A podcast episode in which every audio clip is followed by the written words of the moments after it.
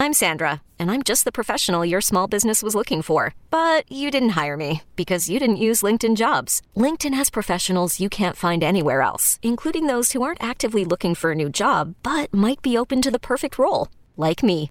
In a given month, over 70% of LinkedIn users don't visit other leading job sites. So if you're not looking on LinkedIn, you'll miss out on great candidates like Sandra. Start hiring professionals like a professional. Post your free job on LinkedIn.com slash recommend today.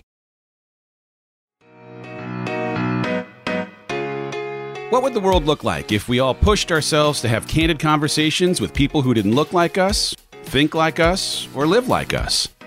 I'm Dave Hollis, and I'm on a mission to learn more about this world by meeting more of the people who live here. You may not always agree with everything you hear, but I guarantee you'll come away more informed on topics you might never have thought to seek out before.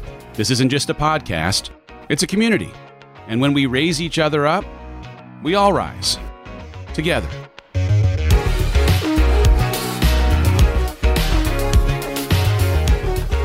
So, Anthony, let's start by just helping people who are listening here understand what it was that got you started on this journey to help other people. And you know, when I think about myself, you know, I was um, homeless and thirty-five thousand dollars in debt before I even turned nineteen years old. Dave, um, I grew up in a very strong Christian faith home. Um, I had four loving parents growing up, two biological parents and two step parents. And so my biological mother married my amazing other father. I don't like the term stepfather, but other father.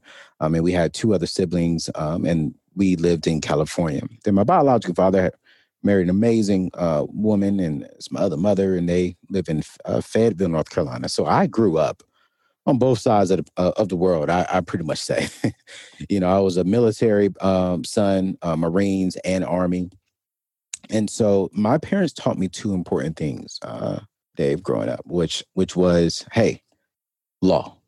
One, here's how you do not go to hell. And two, here's what you do if the police pull you over so you can get home. They never really taught me anything about life. They never taught me anything about money. They never taught me nothing about wealth. It was here's how you go to heaven, here's how you get home if you get pulled over. Um, and so going into the real world, graduating high school and going out into the real world, I said, all right, let me learn my own. You know, let me learn how to you know, get the money, uh, get the ladies, you know, and just have a good, good time. And I just made a lot of mistakes. I mean, I um, I, I got the ladies, as in got the girlfriend, and um, got the money, racked up credit cards, took out a lot of loans, um, tried to please the wrong people, tried to impl- impress the wrong people, and all that. Eventually, I had to drop out of school. And when I dropped out of school, I lost my job. When I lost my job, I lost my income. When I lost my income, I lost my apartment and lost everything that I had. And I thought I was going home, but my other father said, no, since you think you're a grown man, go be one and live with your de- decisions. So with all the pride inside of me, you know, I was like, I got this. I call all my friends and all my friends like, yo, you can't come over here. And so I'm sleeping in a Walmart parking lot. I am taking showers at the Boys and Girls Club, the YMCA. I'm sleeping on floors some nights. I'm sleeping in my car some nights. You know, I'm just all over the place at the age of 19 not because my parents are broke, not because they're, you know, they don't have space for me, but because of my decisions.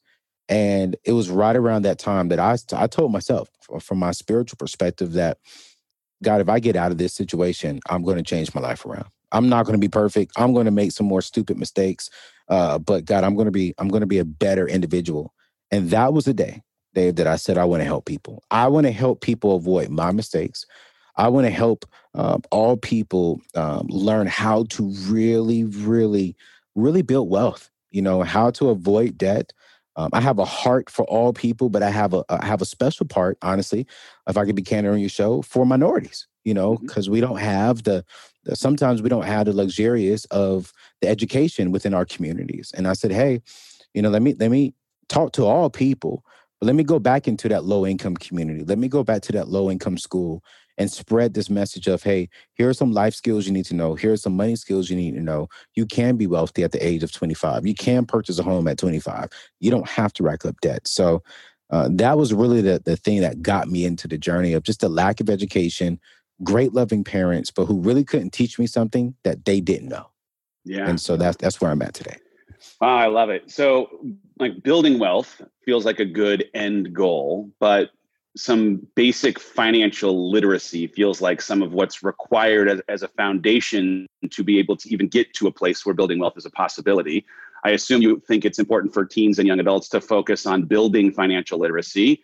Yeah. Is that part of the work that you're doing? And is there are there special tips or tricks that you could give to people here who might be listening who have younger adults or teens in their homes as to how they might pursue creating that kind of literacy so they'd actually start on the right foot. Financial education is very, very important. Um, I find it interesting that in our high schools and middle schools, we're teaching our young people how to read, write, process information, and add. Uh, but we're not teaching them how to deal with income. So we're giving them all this information so they can go out there uh, and benefit the community, get a job, you know, and make income, but we're not teaching them how to deal with income. So I I firmly believe that financial education is is the beginning grounds. It that is the breeding point from the very beginning. But we lack that in our high schools, and sometimes we lack that in our homes, in our church communities, in our own communities. And so I do believe that. So some of the basic stuff when it comes to to kids, uh, the very first thing is I always say just have a five hundred dollar emergency for like kids. I always say, you know what, Teach them how to have an emergency fund. Teach them that emergencies will happen. They will break their cell phone. They will get a flat tire. Uh, COVID will happen. And so teach them to prepare for that uh, because we know that, you know, in America, we have about 78% of us living paycheck to paycheck. So why not teach that to our middle schoolers and high schoolers? Because here's the secret. If we can teach them to have $500 minimum in their checking account or savings account uh, for emergencies, 44% of the American people today can't pay cash for a $500 emergency. So now they're ahead of nearly half of the American people. You know, then after that, it's teach them to avoid debt. You know, a lot of people sometimes disagree with me. They say, hey, there's good debt, there's bad debt. I, my philosophy is debt is debt. You know, bottom line, you know, if you're borrowing money, that's debt. You know, I am 100% debt free outside of my mortgage, but I still have debt. You know, so I'm not saying that my mortgage is good debt. I'm not saying it's bad debt. I'm saying it's debt. And so I got to pay yep. it back. So let's teach them to, you know, hey, avoid debt as much as possible, um, unless you're getting a mortgage. Uh, then after that, let's teach them how to pay cash for their, their college and pay cash for, you know, their first car, and then save and give. Um, but and I think the crucial thing, especially for high schoolers, uh, for parents listening right now, is to really teach your son or daughter to get a debt free degree. You know, the, uh, going to Harvard doesn't make them better than someone who goes to an in state school. Going to an in state school doesn't make you any better than someone going to a community college. Going to a community college doesn't make you any better than going than someone going into the military. Going into the military doesn't make you any better than someone going to a trade school. Education is education.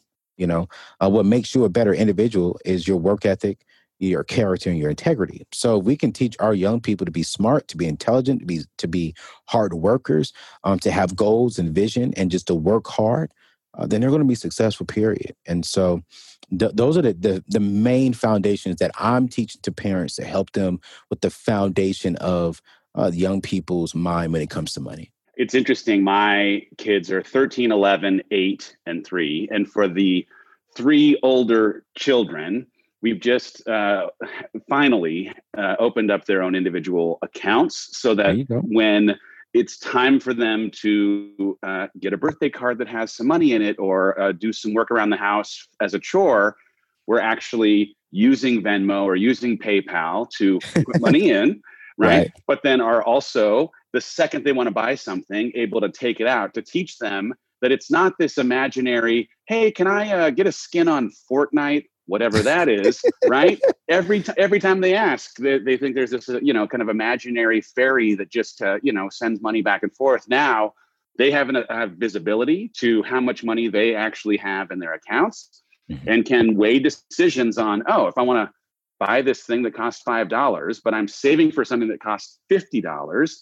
How much more time might it take for me to actually get to that $50 thing because of the trade off that I'm making in my real time satisfying my want for this five dollar thing. Uh, is is there a rule of thumb on kind of when you ought to start these conversations, or is earlier just better? You know, earlier is better. Um, uh, one of my good friends has a elementary school here in the Nashville, Tennessee area, and I, I just love what she's doing. um, she is actually taking fifth graders on college tours. College tours.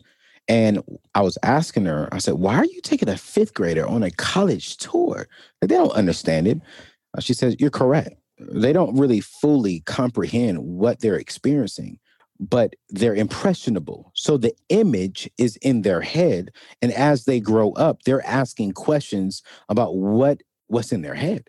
And so I was like, that's brilliant. And so for what I do, um, I have nephews. Uh, they call it chocolate babies, big YouTube stars. And, um, you know, it's uh, Theo is six, Uriah is five, Anaya is three, and Uzi is one. And so when Theo uh, was like two, when he started talking and understanding, he would say, Uncle, hey, can I get some ice cream? I'll be like, yeah, I need you to do me a favor though. Okay. You got to work for it. Work? I was like, yeah, work. You got to work. If you work, I'm going to give you the money to go buy the ice cream. It was like, work? you know, we, we started early. And so, uh, you know, I'll tell them, hey, go, go take, uh, put this in over here or help grandma bring in one of the groceries, you know, work in exchange for money. And so now every time when my, my nephew sees me, he says, Uncle Anthony, can I work? you know, because he wants he he knows the exchange between working and money. Um, another thing that he's picked up on is that I don't give away birthday gifts or Christmas gifts. I don't give them anything. And the reason being is because I feel as if sometimes buying them toys, that's great. That's cool. I'm not telling telling people who do that is they're horrible. Um, but as a uh, young person, specifically minority culture, um, you know, I want them to graduate with about hundred thousand dollars. So what I do for every birthday and Christmas, I put money into their 529 plan. So I write them a birthday card and I give them a receipt of, hey, here's what I put inside of your thing. Now they don't understand nothing right now. They don't get it. Uh, but when they walk across the stage, they're going to remember two things. Uncle Anthony taught me how to work in exchange for money, and he never gave me actual physical toys growing up. But because of his investment, I can go to college debt free. So now, good. what I just did is I just taught him what to do with his kids. And, and and and now we're starting a generational thing because of what we started doing at one years old, two years old. So uh, those are the things that I really say start as early as you possibly can. Um, one of my good friends, Rachel Cruze, you know her. She says more is caught than taught, and so I want them to see me like, hey, I want them to read the card, "Happy Birthday," Merry Christmas. Here's a thousand dollars in your 529. They're they're I'm teaching them. Right now they're a little sad because they don't have toys. But when they turn 18 and they go to college debt free and graduate 21, 22, if college is their path, and graduate with no debt because of what their uncle did, uh, because of what their family did. Uh, that's going to be the, one of the greatest gifts that I could have ever given them. So good. We opened 529s for our kids the week they were born. Come on, if man. Someone, if if someone's listening that doesn't know what a 529 is, can you give a just a quick here's here's what it is and why it's a thing that you ought to be thoughtful of? It's it's simple. 529 is a college savings plan. It's a college savings account, um, and what it is is it's, uh, it's tax free, and you know you get the compound interest. And so as long as they go to college, um, you know it's going to be it's tax free, no penalties. Go to it. And here's a good thing: if you have three kids and let's say they have a huge difference, you can use some of that money to go to one person's college, then it can roll over to the next kid, and then roll over to the next kid. And then if you're done with kids, it can honestly go to yourself, you and you and your spouse. So that is the ideal thing. You said the same week. I'm telling you right now, when I get married and have kids, they when my mom, my mom and my wife are going home with the kids, I'm going to the bank. you know, I'm opening up this 529 because compound interest is our best friend. Absolutely. So I grew up in a house where uh, talking about money was just a little bit taboo. Uh, I'm not sure if it was about being polite, being Christian, being decent, being whatever, but for whatever reason, it just wasn't a thing that we felt comfortable with. And I'm wondering if there's a way to kind of challenge this any of that kind of stereotypical thinking or taboo thinking around money being a thing that we shouldn't talk about and instead turn it into a thing that we have to talk about if we're actually going to equip our kids to be able to fend for themselves when they leave the house. You know, I was playing golf with my dad on my birthday here around um, um, around July, and I asked my dad that question. I said, "Man, how come we never talked about money? Like, you, you how come?" He was like, "Well, son, I can't talk about something that I didn't know. Mm. Like, and I was like, what do you what do you mean? You had a job, so you had money. We lived in a house. He said, son, I grew up with 18, 18 sisters and brothers, all from the same woman. Um, my just to have a house, just to have a roof over our head and food on our table, for us back then, that was success. That was you're making good money. Just to have a job. And my and my dad's first job was a cotton picker with my grandma. He helped her out on the farm. And he said, just to have a job, I taught you what I knew. Get a job, stay saved, stay alive. And I was like, okay. He said, so now that you know what's important, now you can do that with your kids. He said, but growing up with you, I didn't know how to have that conversation because I didn't, I didn't know. Like I, I didn't know how to pass it. So I think there are some people who are just fearful to talk about money, but then there are honestly some people who just do not know what to say because they never had it. And so now I, I understand that from my father. But the moment that I have kids, which I'm practicing with my nephews and my niece right now, have that conversation often. You know, when I go home and I'm doing a budget, if I stayed home for like a couple of months, I let my nephews and niece sit around the table and watch me do the budget. You know, I go and I ask them, hey, did you work today? How much money do you have in your savings account? Because we teach them how to give, save, and spend. You know what's what's that? What's going on? What are you saving for? Let's talk about that. Okay anthony i want to i want a toy gun. Okay cool. What where are you giving? Well i give money to church and i see I saw my mom and dad give money into the church so i give money to the church too. So i think now my generation i mean even your generation because you're doing it with your kids now we can have that conversation moving forward uh, but my parents couldn't have it because they didn't know how to have it yeah so you already talked about life, you know, inevitably will throw curves. Obviously, COVID has been a real curve, throwing everybody yeah. for a loop. Uh, I can't help but think about the young people, the high school and college bound kids who are supposed to be preparing for the rest of their lives and are now wondering if school's even going to come back in person and uh, just the uncertainty of these times. Is there any advice that you'd give to either these younger kids who are now wondering is this still a thing that i ought to pursue? Or the parents who are trying to console or, or, or support anyone who's in the midst of a man with as much uncertainty as there is right now how do i how do i continue to move forward? You know, during these uncertain times, um, especially with young people graduating college, especially right now, you know, they went through four years of school and they're graduating during during this pandemic time. You know, jobs not really hiring as much, and uh, things are just looking very weird. The number one thing that I'm telling young people to do is to focus on the things you can control and do not focus on the things you can't control okay you can control your mind you can control your mouth you can control you know your heart um, focus on those things okay this too shall pass uh, we're not going to be in this forever um, and so, what I'm saying to young people is use your gifts and your skills. Okay. Uh, don't focus on what the eh, what Fox and Friends are saying, what CNN is saying. No, you get out there and you figure out how can you take advantage of this season. Right now is the best time to become an entrepreneur. If you graduated to be a school teacher, and let's say schools are not hiring as much right now, which they are, but you maybe you can go online and start an online tutoring company start helping these rising seniors who are going back to school, who will have to take the ACT and the SAT this year. Do an online tutoring program. Charge 50 bucks an hour. Charge whatever you can. Get creative. If you're a graphic designer, you don't have to go work for a company. Do do some stuff from the house. You know, there are a lot of opportunities uh, to really take advantage of this time. You know, you and I both are speakers. And I lost a lot of money from COVID because I couldn't get out and travel as much. So I had to get creative. Be like, all right, team, this is what we're gonna do. We're gonna flip it from being on the stage. We're gonna jump on the internet and we're gonna host virtual conferences. So focus on the things you can control and go ahead and acknowledge the things that you can't control. Don't stress on them. But okay, I, I can't I can't focus on that. All right. I lost money over here. I, I can't do this. But I'm good at this. How can I use this now during this season? That's and do that. Good. And still That's keep good. your resume updated.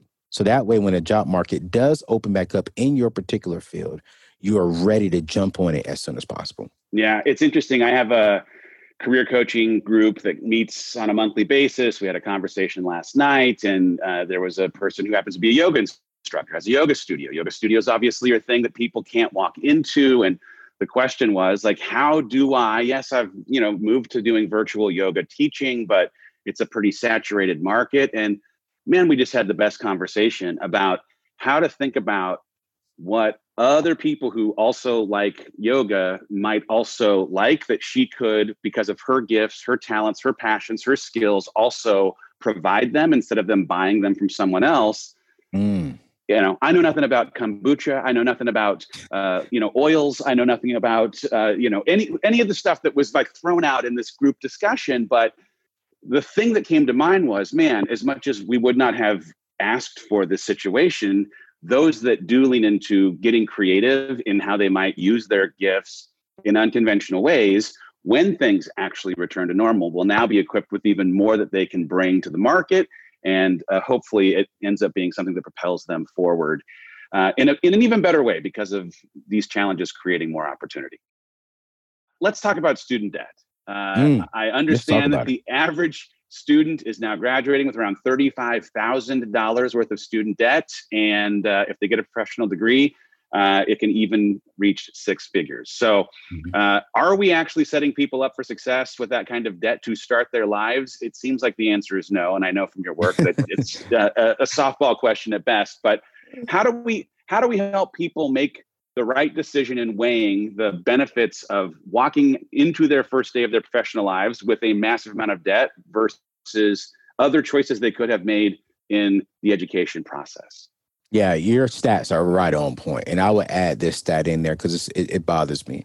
A fifth of these young people were graduated about $150,000 to about $300,000 in student loan debt with their master's program. Uh, so that's a mortgage, but they don't own any real estate you know and so eh, you're absolutely right we are not setting them up for success we're actually setting them up for failure. Young people are walking into this season thinking they're going after their dream but their dream quickly turns into a nightmare.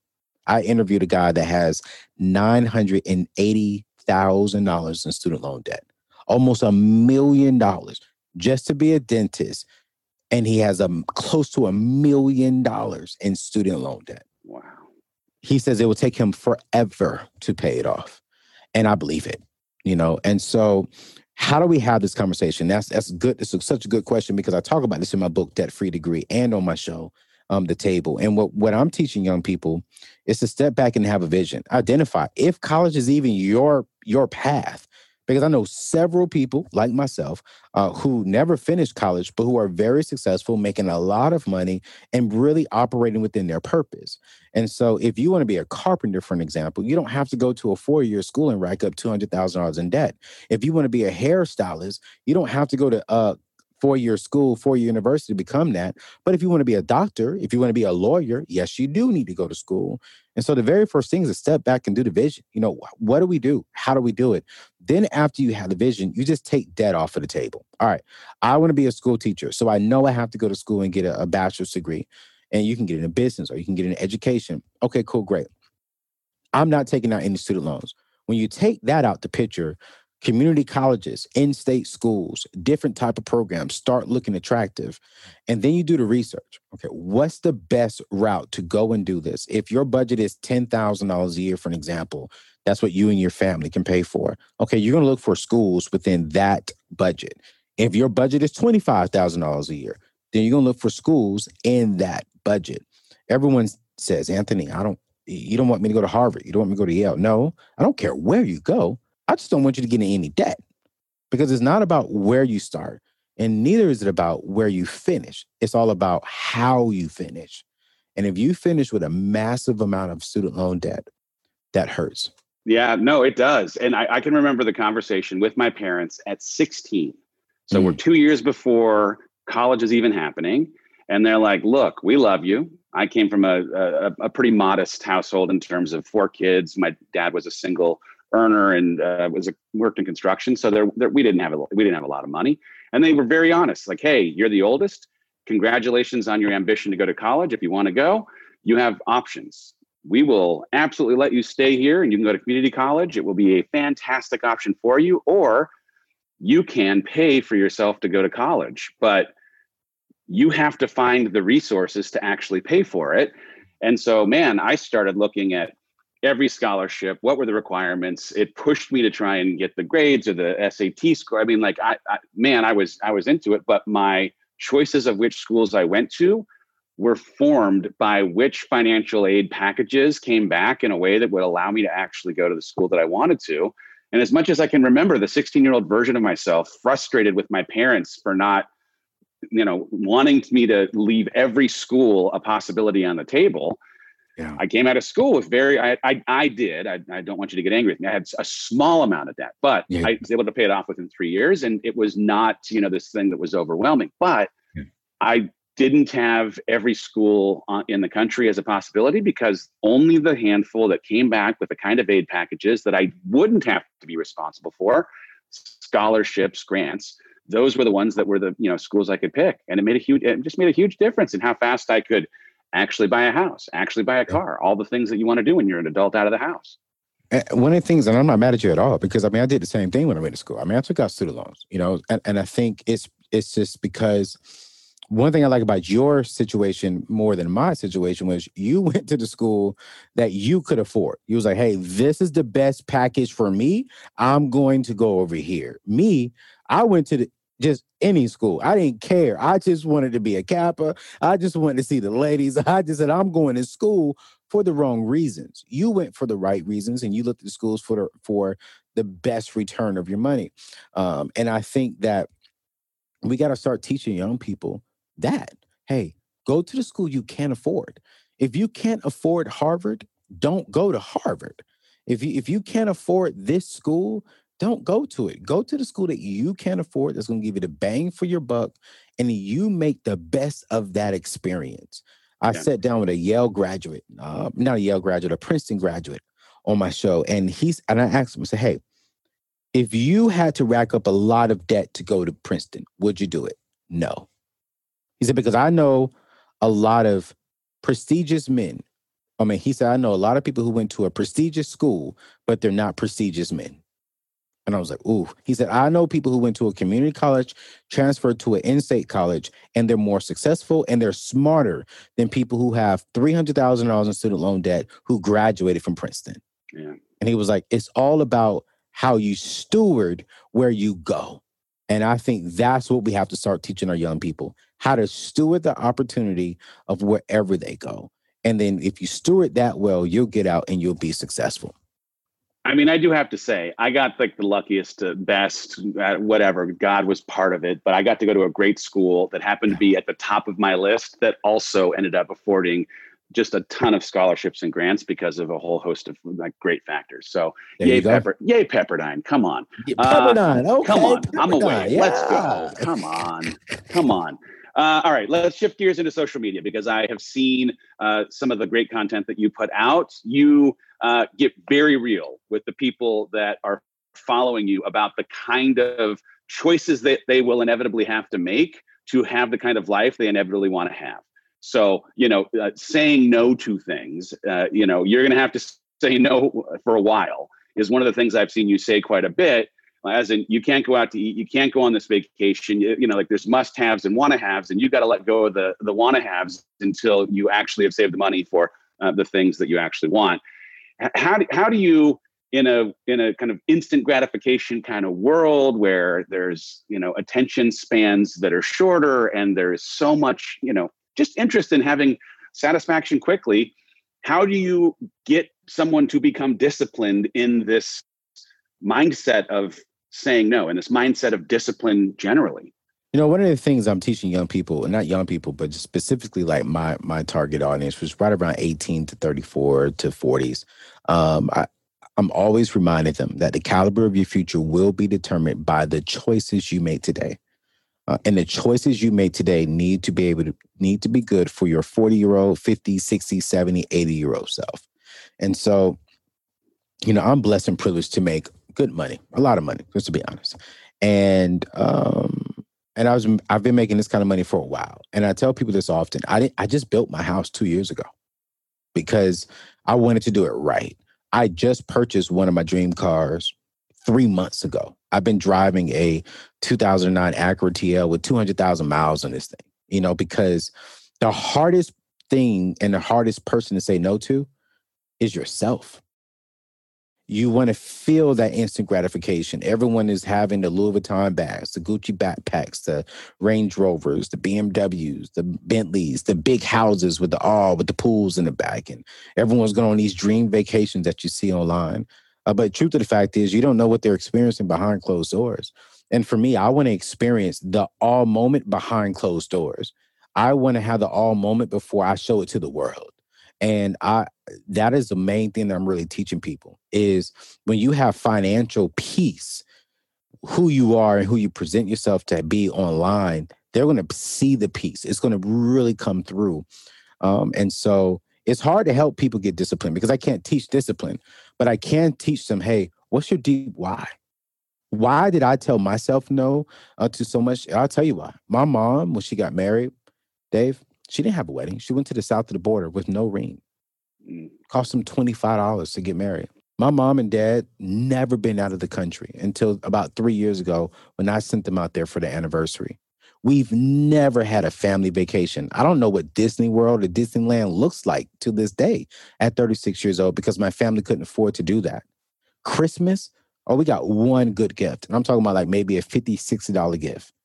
You know, I, I don't I remember putting my socks up my shoes because I had holes in my shoes and my family couldn't afford them. Um, anything, especially outside of Payless back in the days. So, why is it so easy for me to tell myself no? Is because me telling myself no today is telling my future kids yes.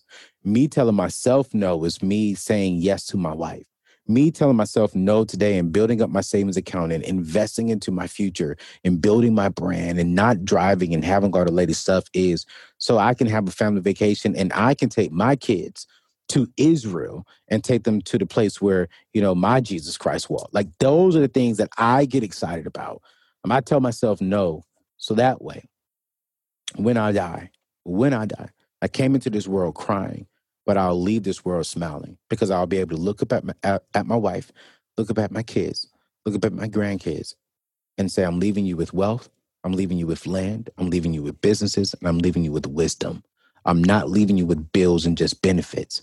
I'm leaving you with benefits and, in everything. And I'm smiling knowing that I did my part.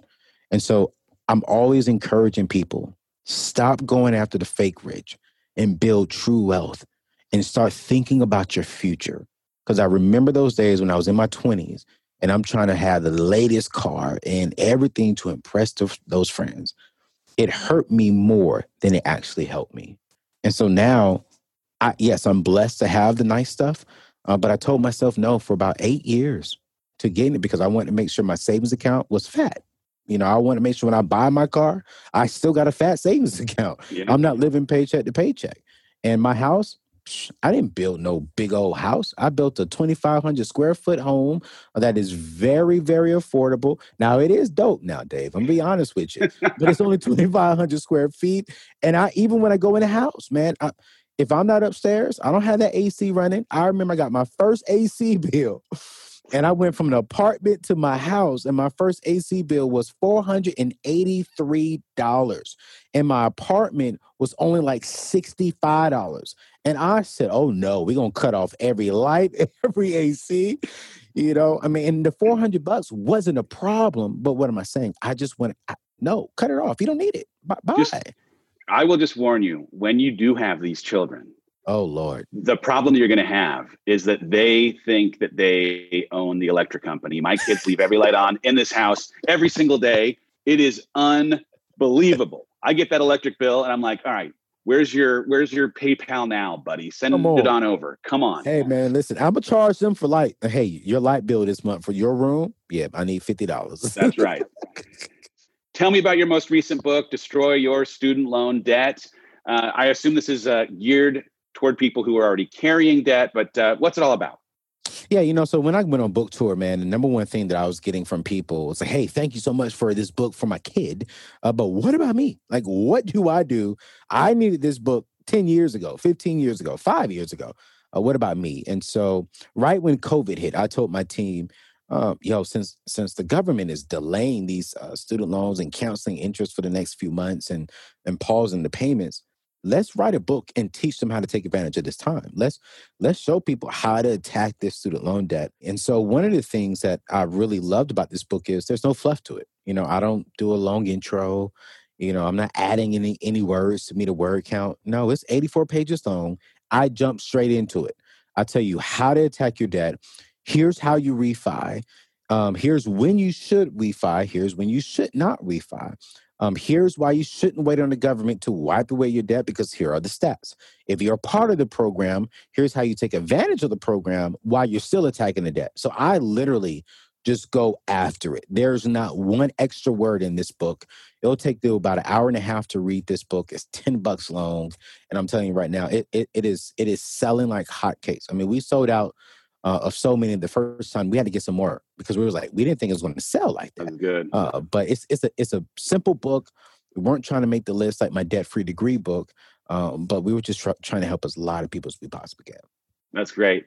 All right, if there's just one single thing, which I know it's impossible to ask one single thing, but if uh, it, whether it's a parent or a student who is listening today, what is the one positive change that they could make in their life that would change everything else.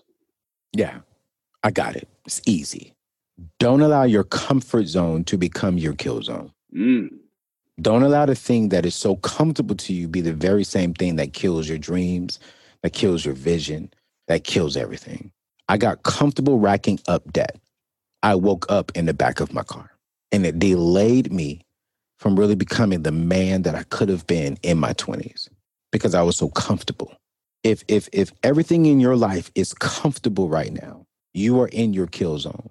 Why is it that a frog gets comfortable in the heat? If you take the frog and put him inside of a pot and gradually go up on the heat, you can kill the frog in its sleep because it's comfortable. Don't allow the things in your life that make you comfortable be the very same things that kill your dreams. So every single day, I'm asking myself, okay, is this getting too comfortable? Where are you? If you're not feeling stretched, if you're not feeling a little bit of of of pain pushing you a little bit, then maybe you need to check that. Because I know Anthony O'Neal. When I get comfortable, I walk around like I'm comfortable. I have this this boast like I'm good, I'm good, I'm gravy. And the next thing I know, I'm not growing, I'm not maturing, I'm not building wealth, I'm not I'm not going somewhere. So that would be that the one thing if I could leave with your people today is do not allow your comfort zone to be a kill zone. Yeah, even goes with your kids. Don't get so comfortable saying, "Oh, they're just kids. They'll be all right." No, no, they will be all right. But when they leave your house, if you didn't teach them the things that that they needed to know at a young age, because you were you just knew they're they're young, they can make mistakes. What if that one mistake delays their life because you were comfortable? No, get uncomfortable. Have the hard conversations with your kids at an early age because I promise you it will set them up for success and it will set you up for success. Let's go, Anthony O'Neal. Thanks, man. This is this is a good conversation. Come on, someone's getting blessed today. I appreciate it. If someone who is listening is interested in diving into more of your work, following you online, what like what how can people find you? Where where do you live and, and where do resources live? Man, you know, I'm this I'm this young guy. You know, you're a young guy too, but you know, I'm I'm a young guy. So the best place to connect with me on is honestly YouTube and Instagram. Um, you can do both of them at Anthony O'Neal. Look for the blue check mark on uh, both of them. Actually, as a matter of fact, because uh, every single day I'm dropping money lessons, life lessons, and just practical things um, on there to really help you out. And then on my YouTube channel, I have a show called The Table. I got to get you on there too one day, Dave, and just dive in and, and, and connect you with my audience. But we're just having a real relevant and relatable conversation. You know, I'm talking to everyday people who are paying off debt, who are building wealth, who are starting businesses. And it's just so, so, so cool. So um, you can go over there to connect with my content, uh, to purchase some products or to get some more um, um, uh, like books or anything like that. You can go to anthonyoneal.com to uh, purchase that free degree or destroy your student loan debt. Awesome. We'll put links to the YouTube channel and to anthonyoneal.com inside the show notes here. Anthony O'Neal, Thanks, man. It was so nice to hang out with you today. I appreciate the value you've given to listeners. I hope that anyone and everyone who heard something that they enjoyed will also share it with every single person that they know on the entire planet, uh, and that you will tag both myself and Anthony to let us know that you like what you heard. Appreciate y'all for being here this week. We will be back for another week of Rise Together next week. Until then, Be well. Rise Together is hosted by me, Dave Hollis. This show is produced by Chelsea Harfouche and edited by Andrew Weller, with production support by Sterling Coates. Cameron Berkman is our executive producer. Rise Together is a product of the Hollis Company.